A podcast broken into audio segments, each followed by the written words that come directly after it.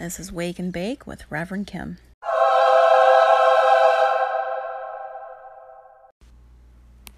A few years ago, I was at home, alone, just doing my thing, sitting on the couch, probably watching TV or maybe playing on my phone. I don't really know, but I do know that I was fine.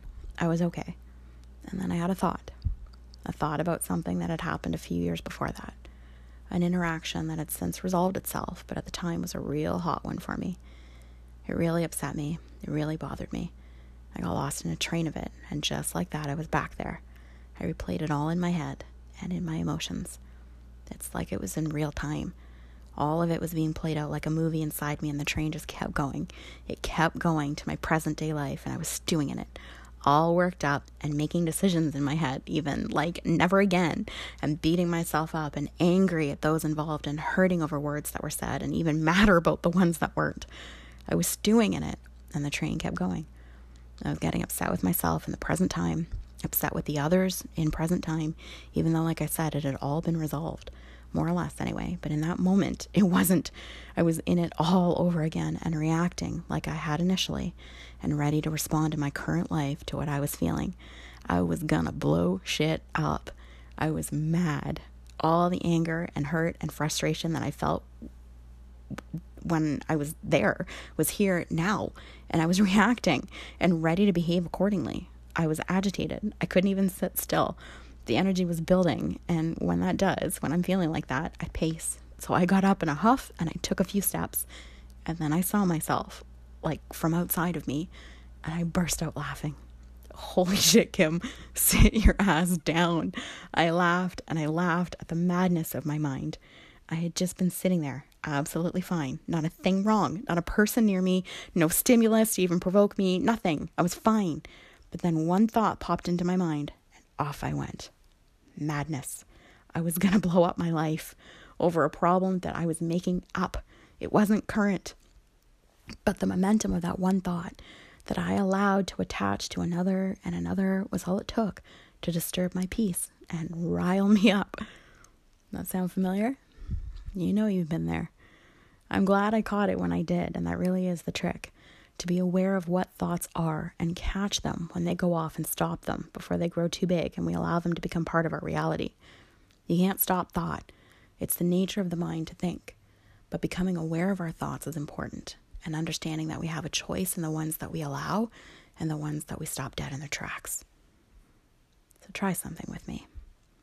Think of something right now something that made you angry. Remember something that happened, a circumstance or a person, an event that really got your blood boiling. Pull up a doozy. The angriest you've ever been. Take a second and remember the details.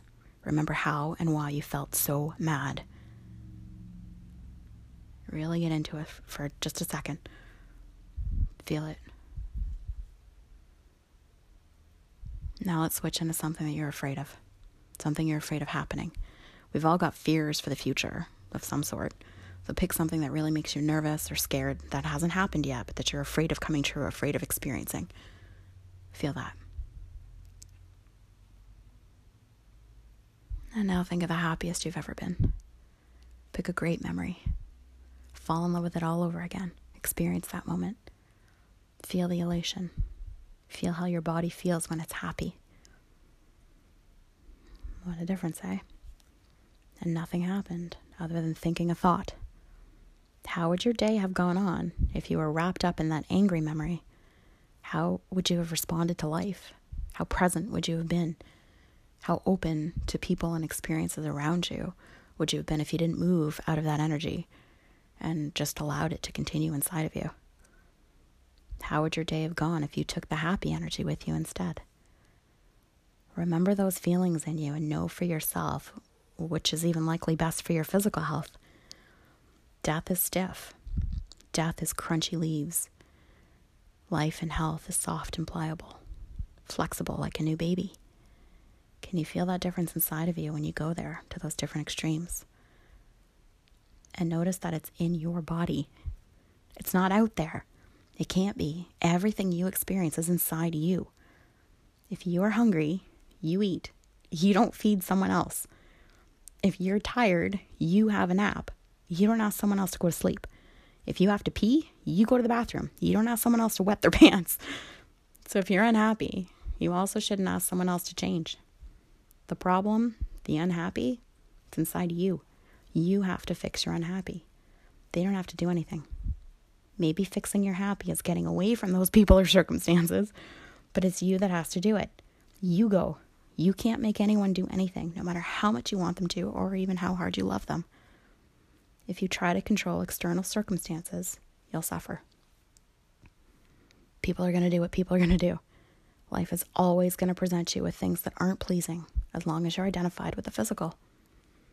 This is when anxiety comes up wanting something or someone to be different, wanting and wishing the past happened differently, afraid of what may come, trying to arrange the world to control circumstances and people so that you can feel at ease, so that you can feel safe and settled and happy.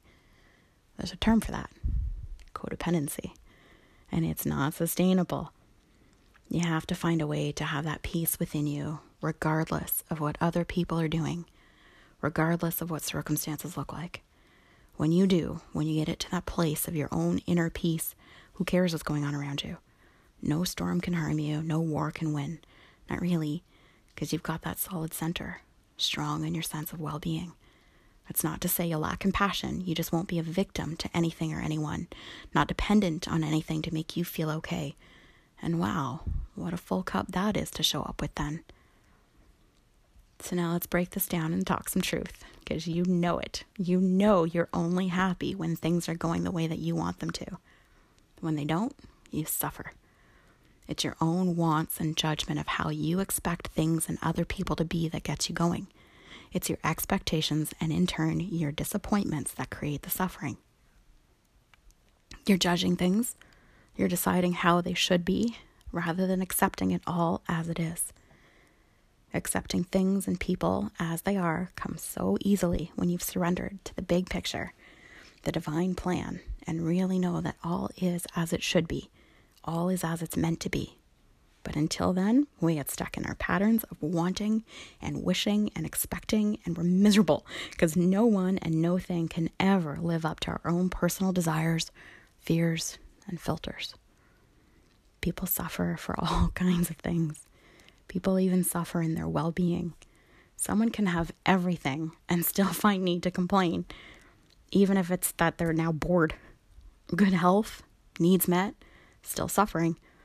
This world and time that we're living in now is amazing.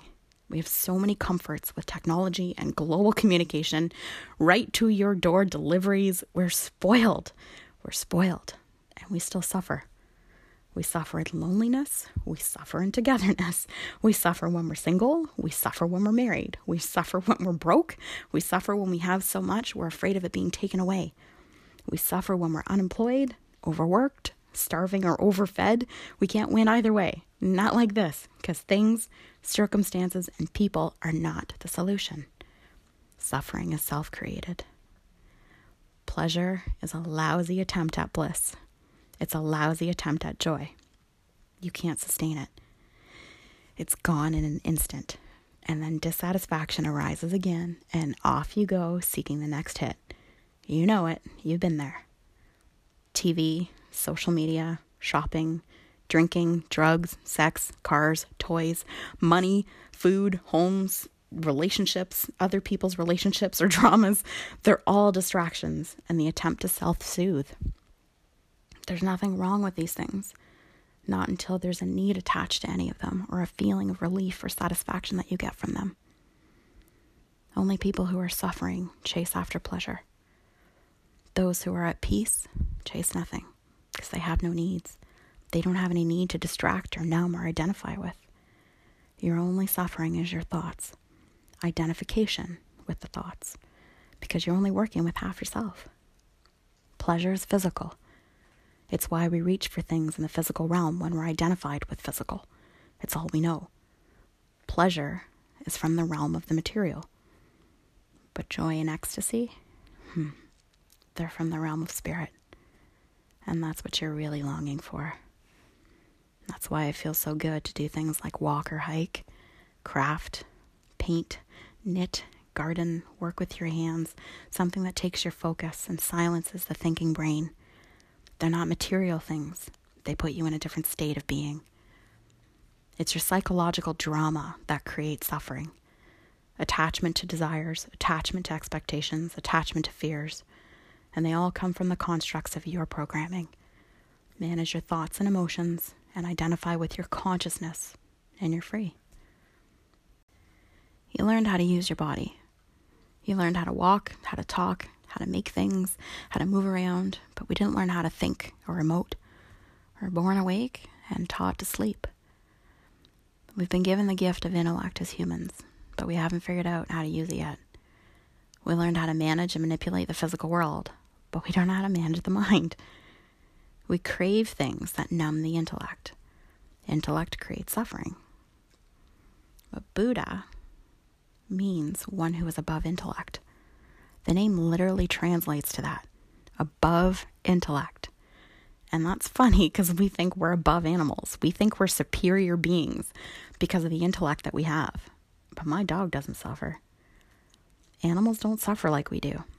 They feel physical pain, but it's not personal. They have primal instincts, survival instincts, and know when there's danger or harm or something like that, but it's not personal.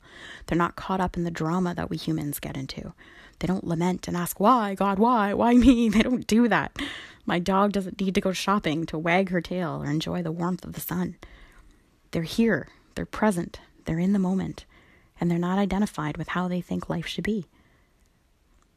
So then, why the cycle of bondage and liberation? Feels mean, doesn't it? But that's just attachment again to how you think it should be. It's actually not God's fault that you identify with your thinking. You were given the freedom to choose. That's free will. That's where that comes in. You were given this gift. We as a species were given this gift, but we turned it into a curse. We were given the freedom to choose, and we suffer in that freedom. That's not on God. That's not on the universe. That's on us. We've identified with the body and forgotten our spirit. Everything has another half on this plane. That's duality human and spirit. We're not whole without the other. We're meant to bring them into balance. This universe seeks balance, and it's not in another person, not even in someone you call a soulmate. Your body and your physical life is your soul's mate. That's the merge. That's the divine union. We reach mental and emotional stability when we reach that balance between self and soul. You can't just be identified with the physical. That's only half of you. That's only half of life. Balance the thoughts and emotions by connecting with your source, your higher self. And that's when you're healthy and a fully functioning human being. That's when you reach inner peace. The kingdom of heaven is within, above intellect. But part of that problem is that we're afraid of that too. Marianne Williamson's quote sits right in my heart. It's our light, not our dark, that most frightens us. It's the nature of the universe to evolve and expand. Holding yourself back makes you suffer. You're stopping the flow of life. You're stopping your instincts and nature. You're stopping evolution. You're stopping your bliss. You are your enemy. You are your only opponent. And you are your only savior. Disconnect from your desires. Disconnect from your idea and judgment of how you think things should be. Trust the plan. Trust the path. Let go and let God surrender. There's the bliss. There's the magic. There's the flow. There's the inner peace. And that's how we light it up with Reverend Kim.